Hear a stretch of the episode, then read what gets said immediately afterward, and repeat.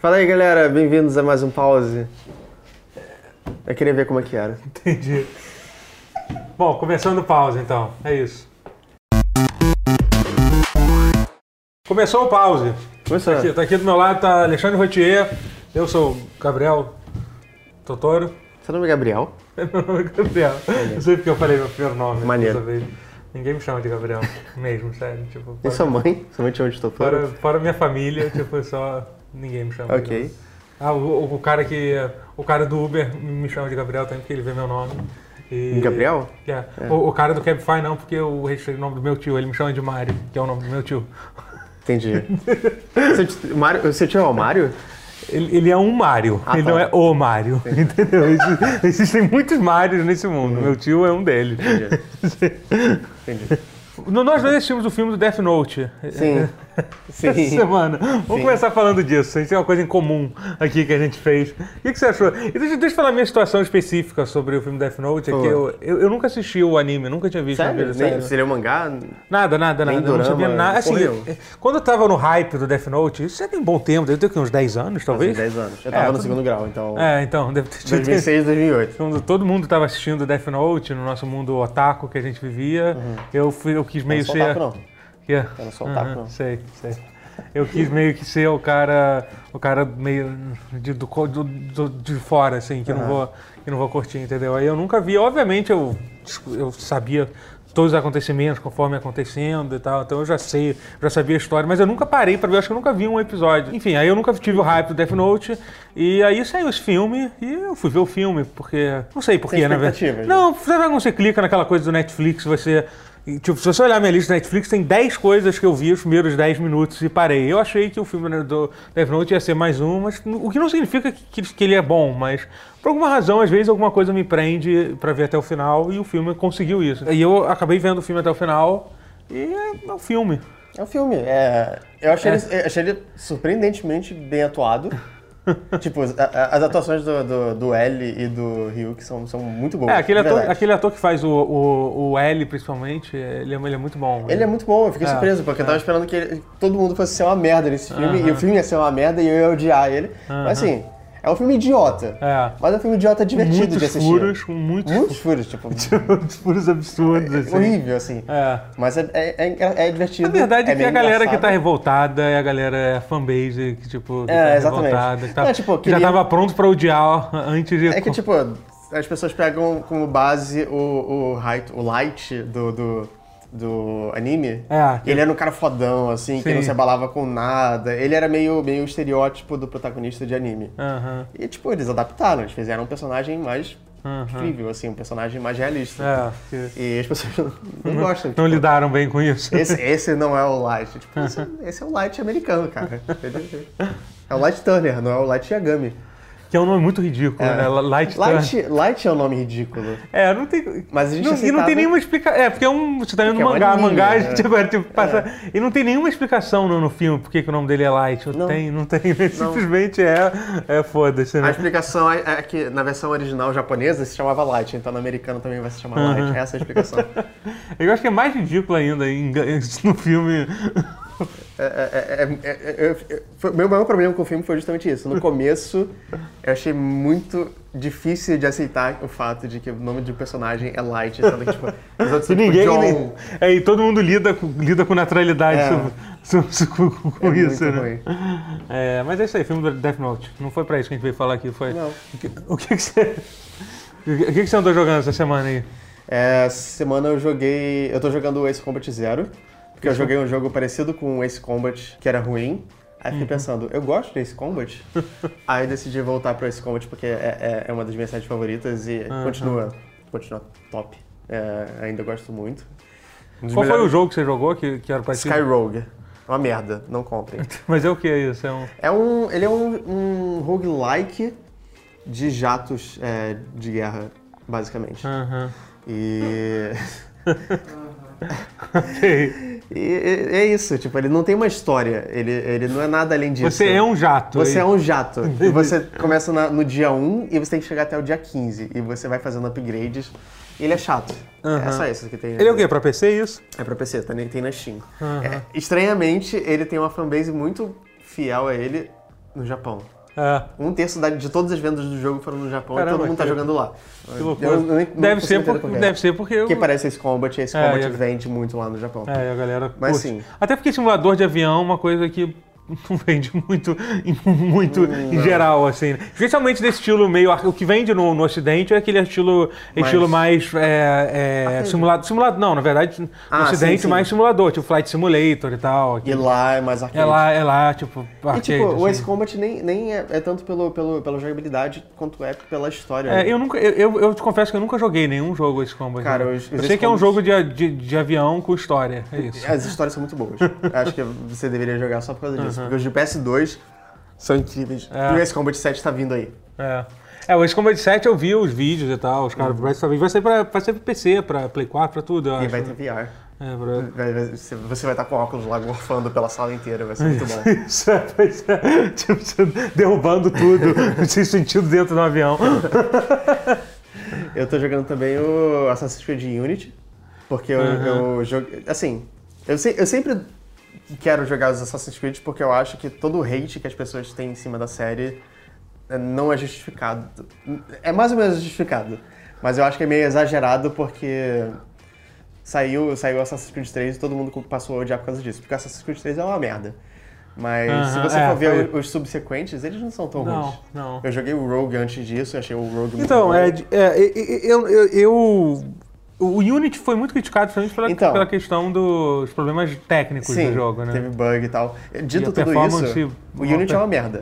Ah, tá. Dito tudo isso, o jogo é ruim. É, assim, eu sempre dou uma segunda chance para Assassin's Creed, mas esse não merece. Às vezes você se decepciona com ele. É, ele tem umas coisas interessantes, tipo, os personagens são mais interessantes, os diálogos são melhores escritos e tal, melhores escritos, enfim. Mas é difícil de jogar porque você tenta fazer uma coisa e, tipo, acontece tudo menos o que você quer que aconteça. Eles estavam sofrendo um pouco com os comandos do... E eu acho que é uma coisa que com certeza vai mudar bastante nesse próximo Assassin's Creed. Eles chegaram a um ponto que realmente aquela jogabilidade do Assassin's Creed que você finge que controla o seu personagem... Porque Assassin's Creed é isso. Você não tá controlando. Tudo que você faz é um quick time event que você direciona para onde você tá indo. Você não precisa saber pular, você não precisa saber... Facilmente você fica dando... Se bem que no Unity era um pouco mais complicado com isso. Não, aquela coisa de ficar só refletindo os ataques, você dando parry eternamente. O combate no Unity é bem mais difícil do que nos outros. Que nos outros era basicamente isso. Era você conseguia literalmente ganhar qualquer combate dando parry infinitamente. A partir do Unity eles começaram a mudar. Dizem que o que saiu depois, qual é o nome? O Syndicate. Eu não joguei ainda. O Syndicate dizem que é legal, que a história dele é maneira e tal. Então, é porque a narrativa do Unity já foi uma melhora substancial em relação ao resto da série. Então eu imagino que o Syndicate seja uma melhora substancial em relação ao Unity, que é uma merda. E, sei lá, eu tô ansioso agora pelo Origin. Eu tô bem curioso. Eu acho que é o Origins, Caraca, é bom que uma hora... Assassin's Creed é uma série tão extensa que a gente sabe que vai durar muito, que uma hora eles vão acabar com todos esses subtítulos padrões. Porque é difícil de diferenciar, você tem que falar... Ainda falta o Rise of Assassin. Ainda falta... Esse ainda pode ter. Tem alguns que ainda não teve. Já teve o Assassin's Brotherhood e... Brotherhood, Revelations, Rogue... Eu tava falando disso com um amigo, ele tava perguntando... Te livrando do Origin já é um forte, Se tiver o Rise... Vai ter um Fall of the Assassin's Creed. Mas aí meu amigo tava perguntando, qual é aquele da Revolução Francesa? Unity. Esse não era o Rogue? Não, é o Unity. O Rogue é o do Norte da Atlântica. E esse subtítulo, especificamente Unity, é um subtítulo tão merda, ele não te dá... Ele me lembra, a primeira coisa da minha cabeça é o sistema para... É o sistema da... O programa para fazer jogo, qual é o nome? Unity. O Unity, exatamente. É isso, o programa... É isso, o Unity... De jogos. A primeira coisa, quando eu penso em Assassin's Creed Unity, eu imagino quase um ad game do Assassin's Creed divulgando Unity como plataforma de desenvolvimento de jogo. Assassin's Creed não é feito no Unity, ironicamente. Pois é, né? E você, o que você tem jogado? Eu tenho jogado bastante coisas. Eu até fiz uma lista aqui das coisas para não esquecer nada. Eita! Porque realmente foi bom. Eu joguei 2 betas essa semana. Eu joguei o beta do... Na verdade, 3 betas. Olha quantos betas. Que pessoa... Ah, não.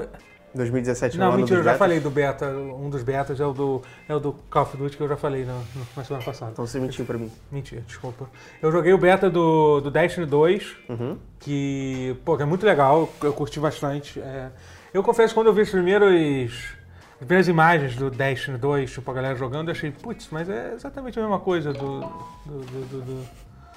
Enfim, pô, mas é a mesma coisa do... Falaram que ele tá meio curto, né?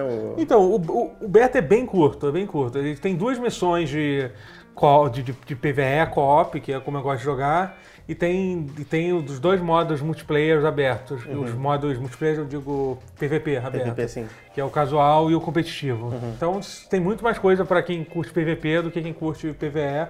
O que é compreensível, porque assim, se vocês mostrarem muita coisa do PvE, tipo... tipo... Não vou comprar. Que foi um problema que teve com o Destiny 1, que no Destiny 1, o beta aberto que eles fizeram, eles mostraram toda a parte da Terra, eu acho, pra você explorar, sabe? Então eles... E como o Destiny 1 também foi um jogo que foi criticado por ser curto, eles acabaram mostrando tipo um terço do jogo, um quarto do jogo, sei lá, sabe, no beta aberto. Então dessa vez eles claramente tentaram evitar isso. Aí você joga uma missão introdutória que... Parece que provavelmente vai ser a primeira missão que você vai ter no jogo mesmo, quando lançar. E um strike. Você chegou a jogar Destiny? Não cheguei. Eu joguei só o beta, mas muito pouquinho, assim. E um strike. Os strikes são, tipo, basicamente as missões de... As missões PvE são divididas em três. Tem as... Esqueci o nome, que são, tipo, as missões. Elas são missions, que são, tipo, as missões que... mais curtas, que meio que... Conta a história do jogo, que pelo menos no 10 original elas são fáceis de fazer, às vezes são curtas e tem bastante coisa de história.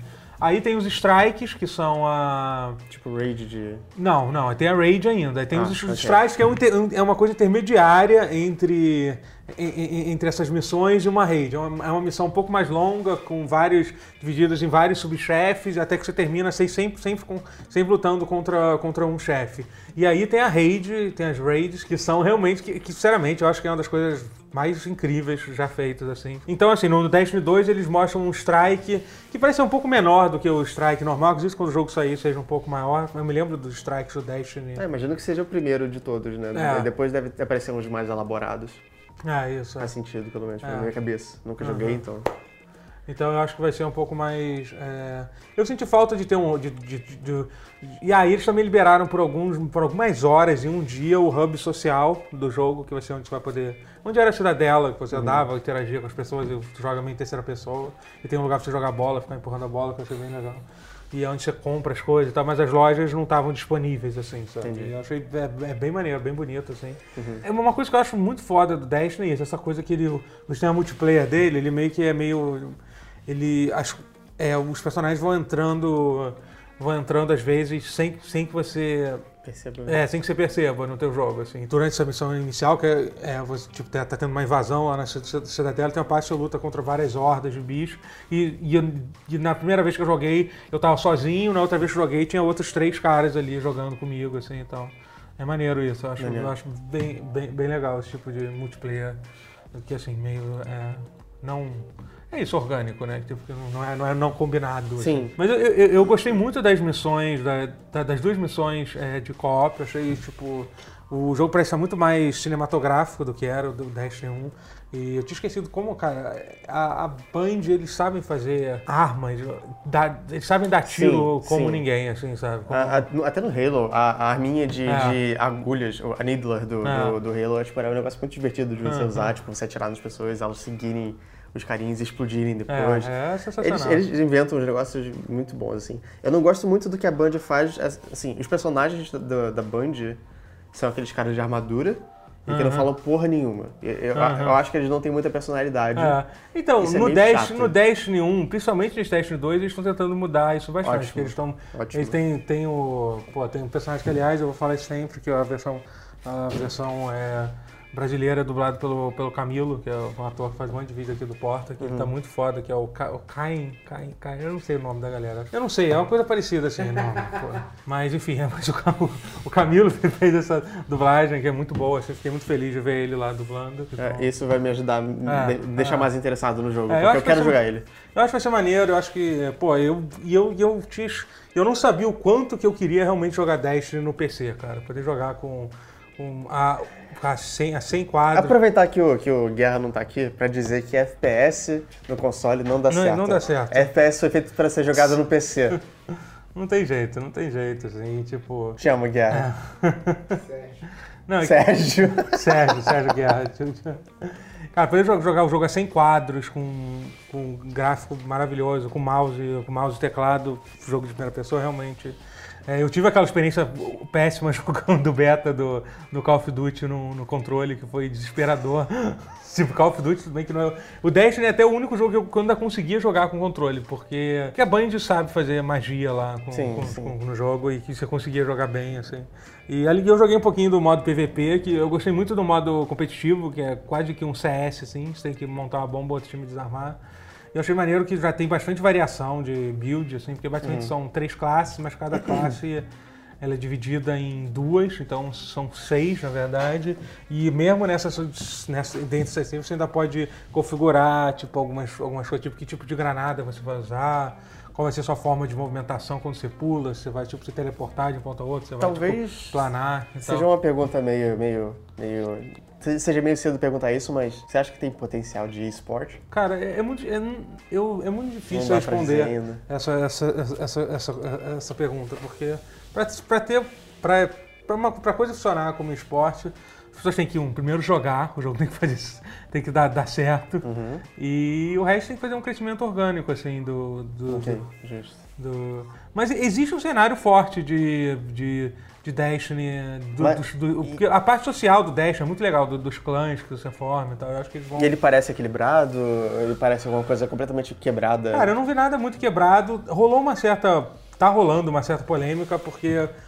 Basicamente é o beta ainda, gente. Isso pode ser corrigido, porque basicamente o jogo tem um pouco de auto-aim, que você percebe com o teclado e no mouse, assim, tipo, um cara fez os testes lá, ele claramente estava tirando fora e pegou na cabeça do cara, então ou a hitbox dos bonecos é muito grande, ou existe um auto-aim que eu acho mais provável. E o mais grave que isso realmente é uma questão problemática, é que se você ligar o Destiny 2 no PC com o console, você utiliza o auto-aim do console. O auto-aim do console é muito maior. É praticamente um aimbot, assim. E tudo bem, no console tá todo mundo ali fazendo aquilo. Só que o problema é que no PC a galera é esperta, né? Então o pessoal arrumou uma forma de simular que você tá com o joystick inserido usando o mouse e o teclado. Caralho!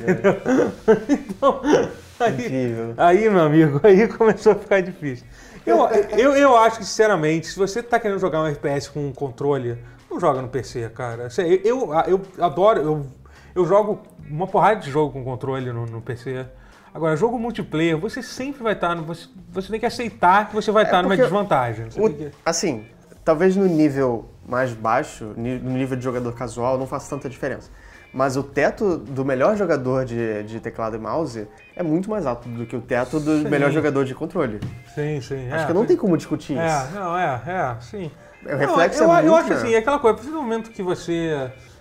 porque você não pode querer nivelar a coisa por baixo, entendeu? No console é a única forma...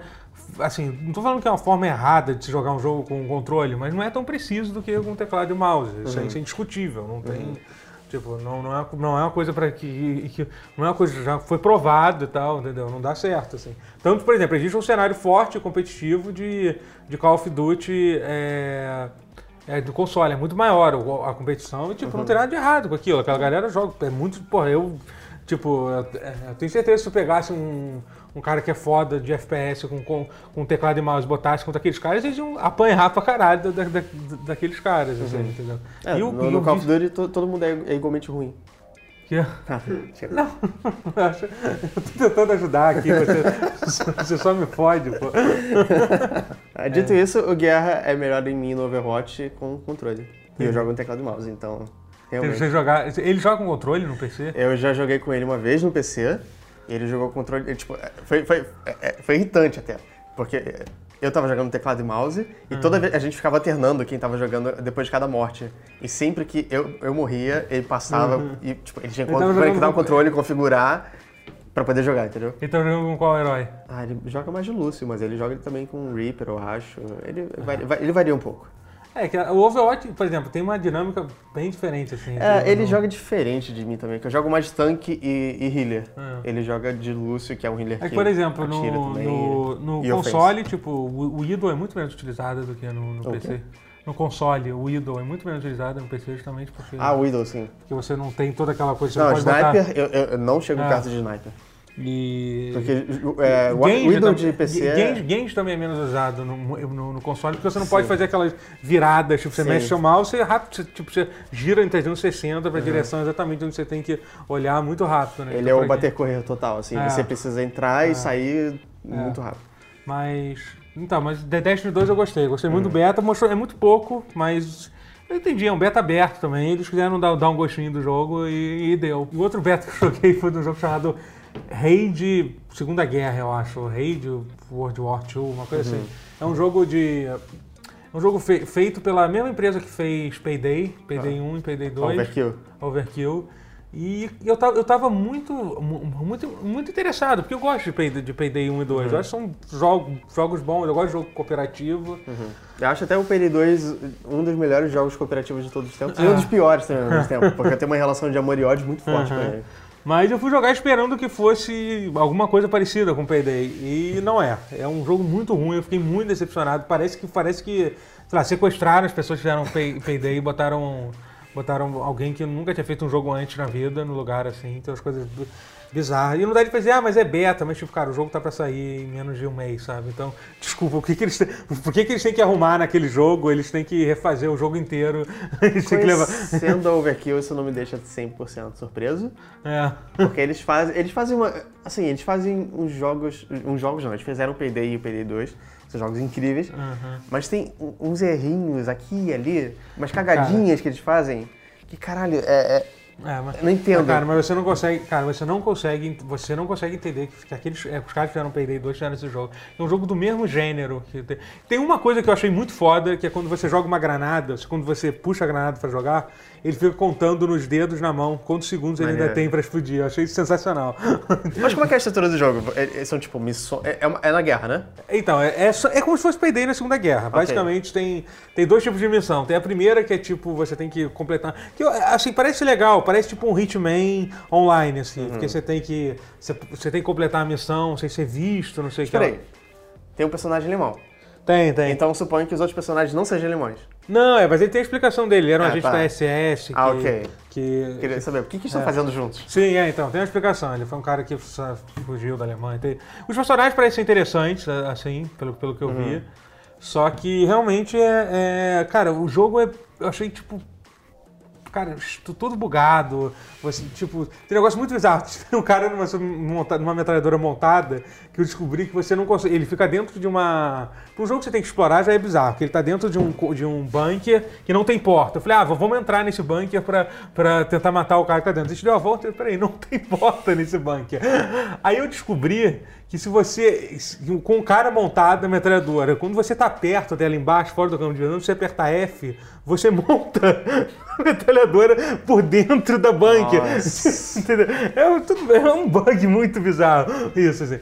E aí, tipo, tem um negócio bizarro, tipo, quando começa a vir as hordas de soldados. Pelo menos isso é uma coisa legal, que esse jogo justifica aquilo do Payday 2, que é você matar um exército de policiais infinitos. Primeiro, dessa vez você tá matando soldados alemães da Segunda Guerra, que faz sentido existir você matar 200, 300 numa missão, que não faz sentido no Payday 2, você tá roubando um banco, você mata 400. Você tá dizendo que não existem policiais na vida real?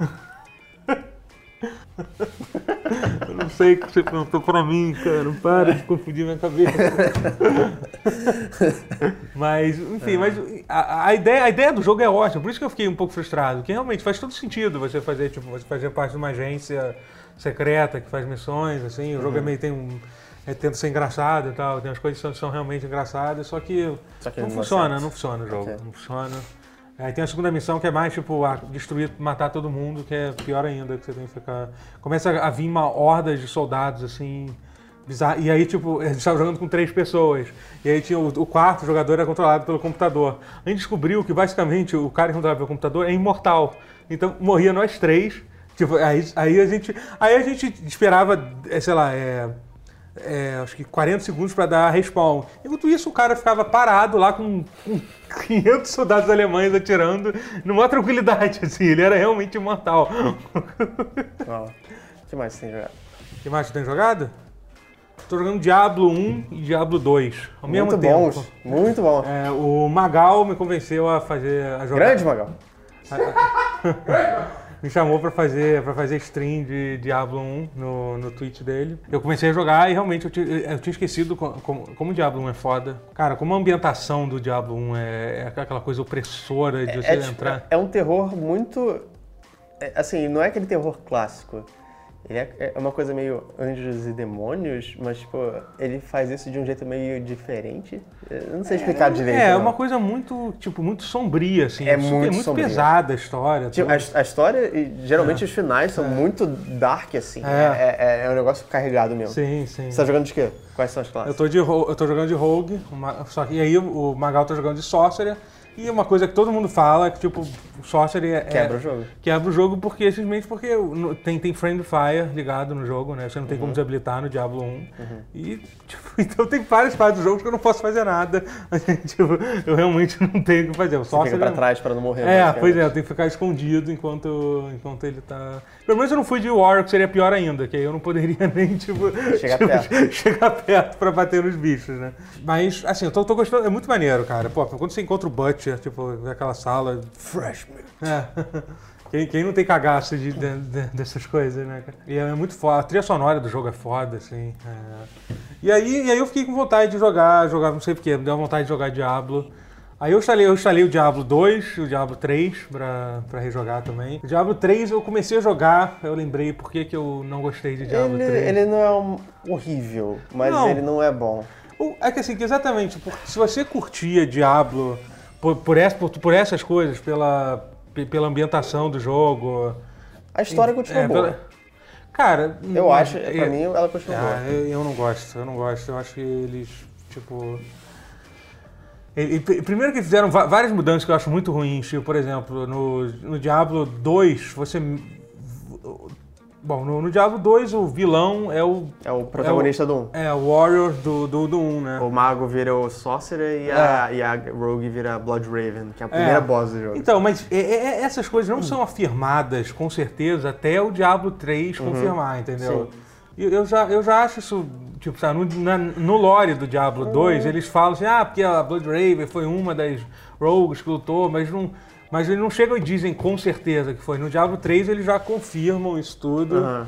E sei lá, sabe? Tipo, eles não precisavam confirmar porque a gente já sabia. Entendeu? Okay. Eles quiseram muito fechar a história, então eles fizeram várias mudanças de como é que é? Retconaram. Eu não sei qual termo. Não tem em português. A gente está inventando agora. Que é quando você muda uma... Retcon em inglês é quando você pega... uma história que já está escrita, tipo, por exemplo, num livro ou numa série antiga, e aí no futuro eles têm que consertar um furo e eles assumem que aquilo não aconteceu e mudam. O que significa? Eles basicamente falam, me enganei, aquilo lá que aconteceu lá atrás não aconteceu.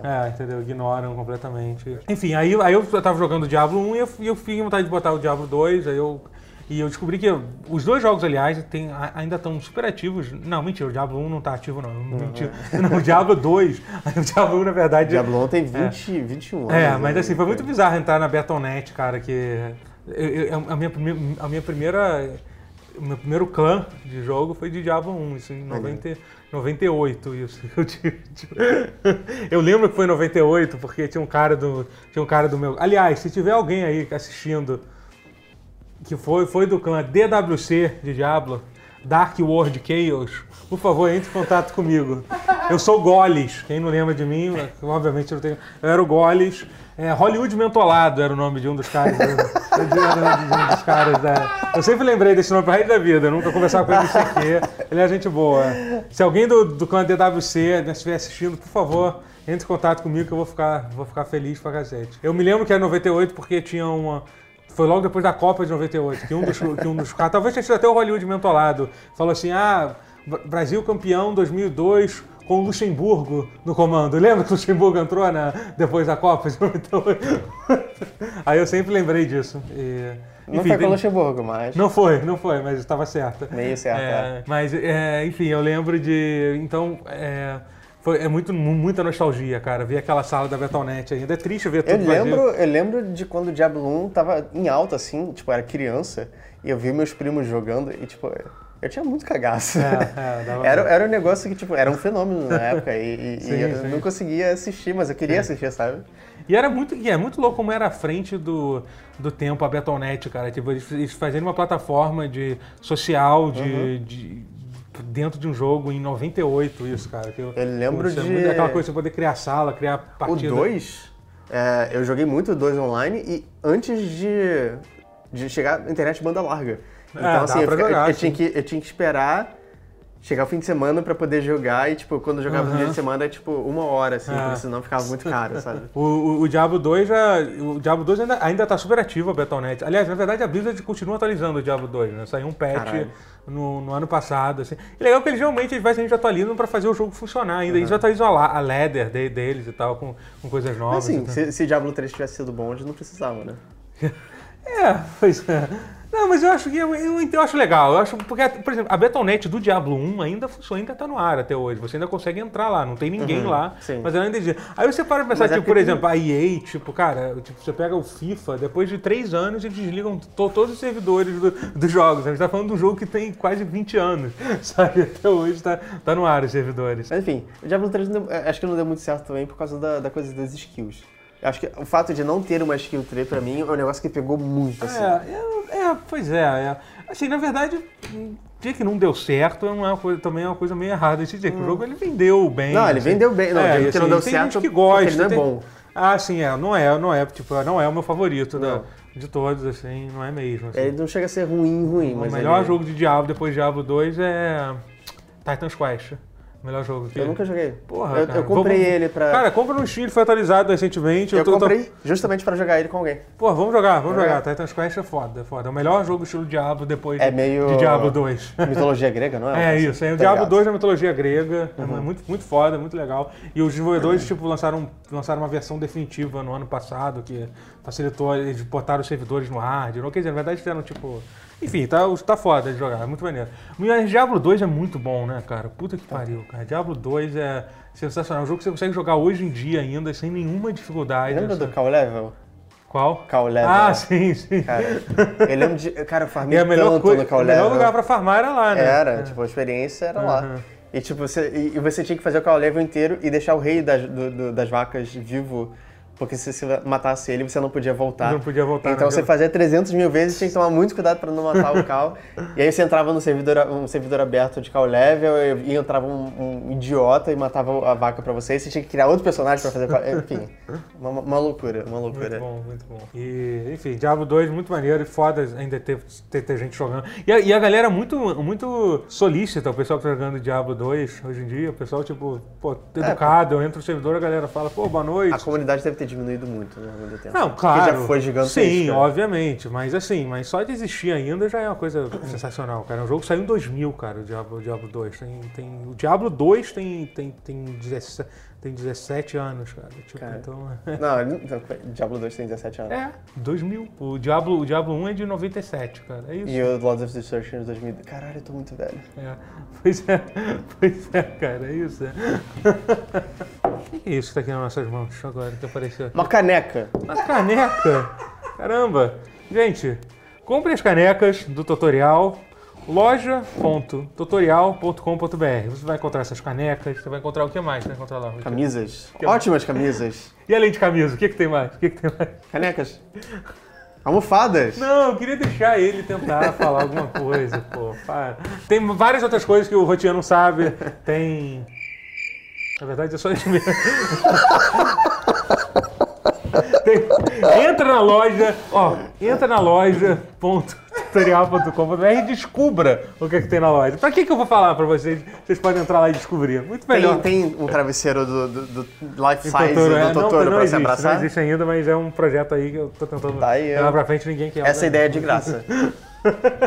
É, vamos falar um pouco das poucas notícias que tiveram essa semana. Não teve muita coisa acontecendo, teve algumas notícias. Teve o teste nuclear da Coreia do Norte, sacanagem.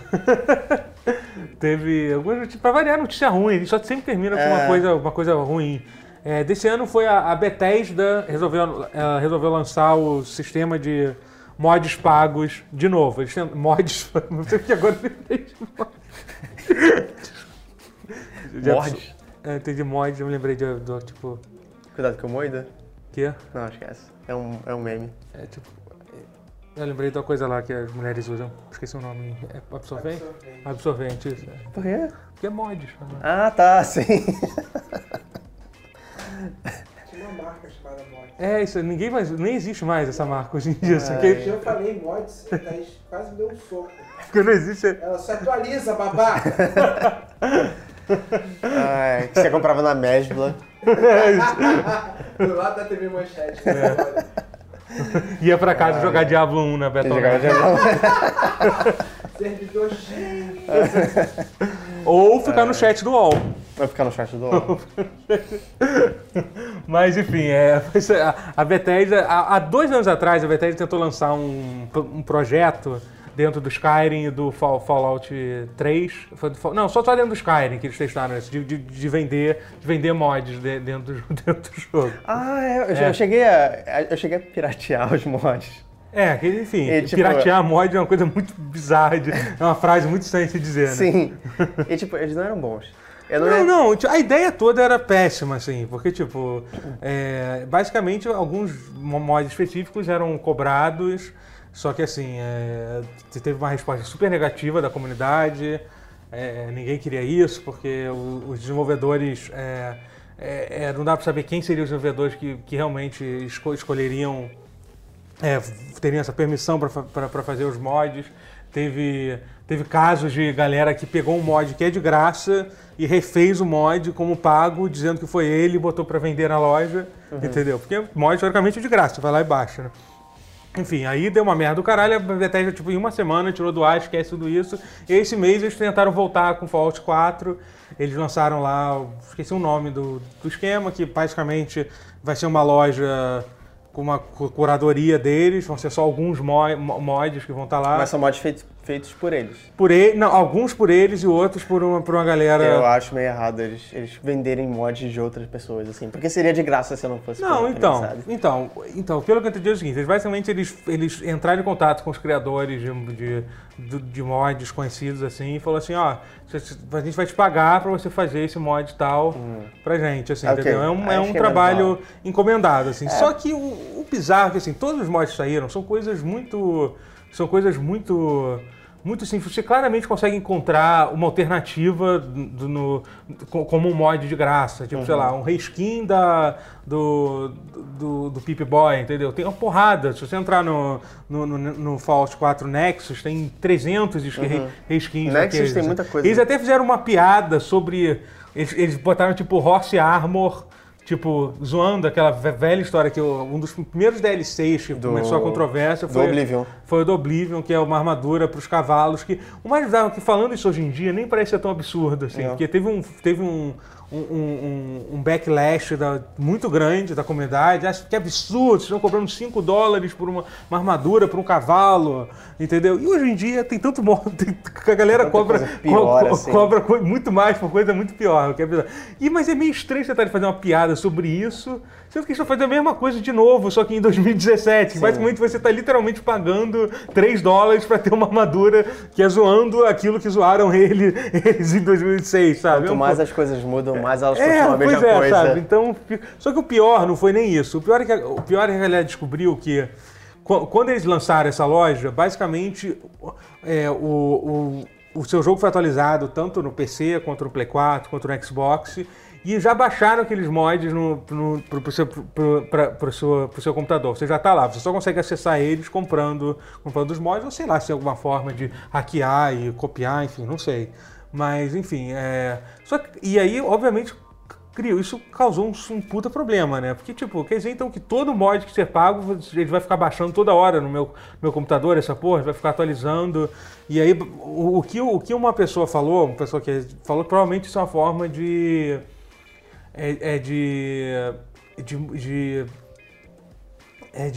enfim, uma forma de quebrar uma regra que tem na Microsoft, que você só pode...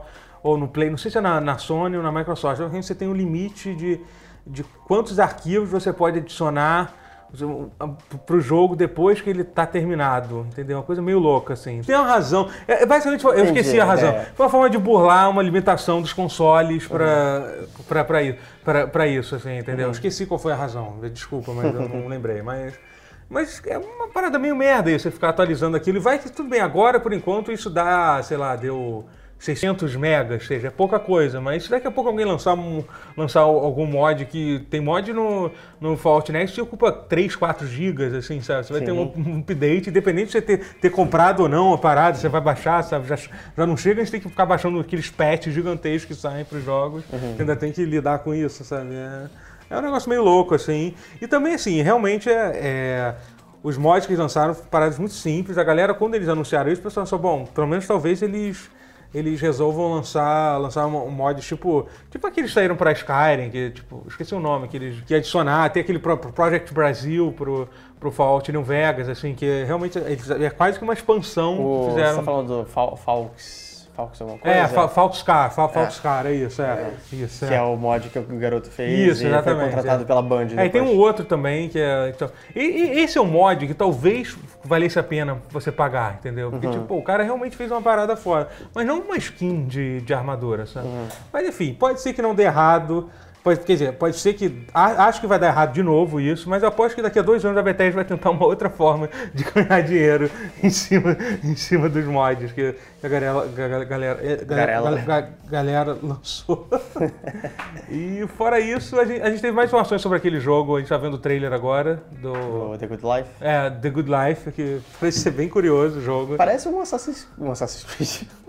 Parece um Harvest Moon. Assassin's Creed, nada a ver. Parece um Assassin's Creed, mas sem as armas, e sem o assassinato, e sem os templários. É isso aí. E com gatinhos. Que foi aquele jogo que a gente falou que o Sawyer tá fazendo, ele começou a campanha no FIG. Lindo homem, grande homem. E o vídeo é muito engraçado da campanha, mostrando, tipo...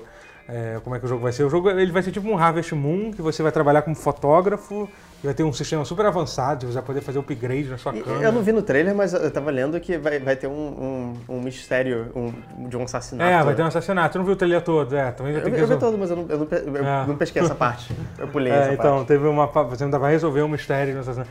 Porque não é um jogo do Swery se não tem um assassinato. E a história é que a pessoa na cidade se torna um gato durante a noite, você fica vagando como gato, coletando lixo para dar de presente para as versões gato das pessoas da cidade, para melhorar a relação que você tem com elas. Acho que eu já visitei essa cidade. Acho que eu já visitei essa cidade. Que de noite você vira um gato. Nossa. Uau. Ai, ai. Eu me divirto comigo mesmo. Que bom. Mas, enfim, parece ser bem legal o jogo. Parece interessante. Parece interessante. Acho que vai ser. Eu gostei muito da direção artística, o pessoal tá reclamando. Eu só não sou muito fã dos modelos 3D, aquele low poly, eu não curto muito não. Sim.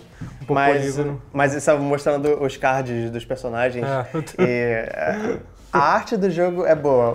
A arte 3D do jogo, pois eu não gostei tanto assim da arte 3D do jogo. E fora isso, acho que não aconteceu mais nada de incrível dos jogos nesse... De jogos, não. Que bom que você esclareceu de jogos. Vai começar a falar. Você vai falar de novo do teste nuclear. Falar de outras notícias. Então fala uma outra notícia. Eu não consigo pensar em nenhuma notícia agora. Você me colocou contra a parede. Então fala sobre o dossiê do Márcio Seixas. Dossiê do Márcio Seixas. A gente pode falar sobre isso aqui, acho que é melhor... Corta. Fala um pouquinho, pode falar um pouquinho. Qual foi o último?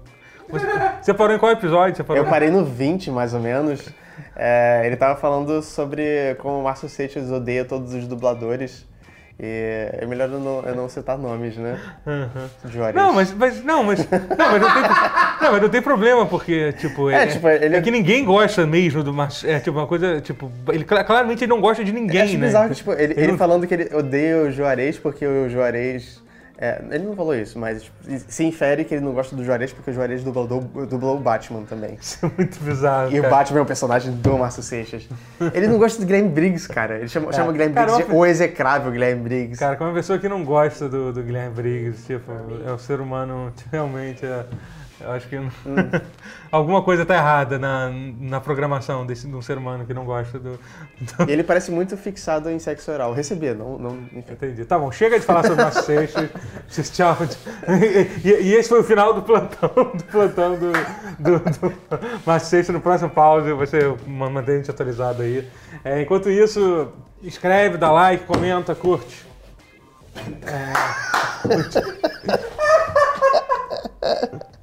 É isso. Ah, é que bom que a gente filma essas coisas. Tchau. Tchau.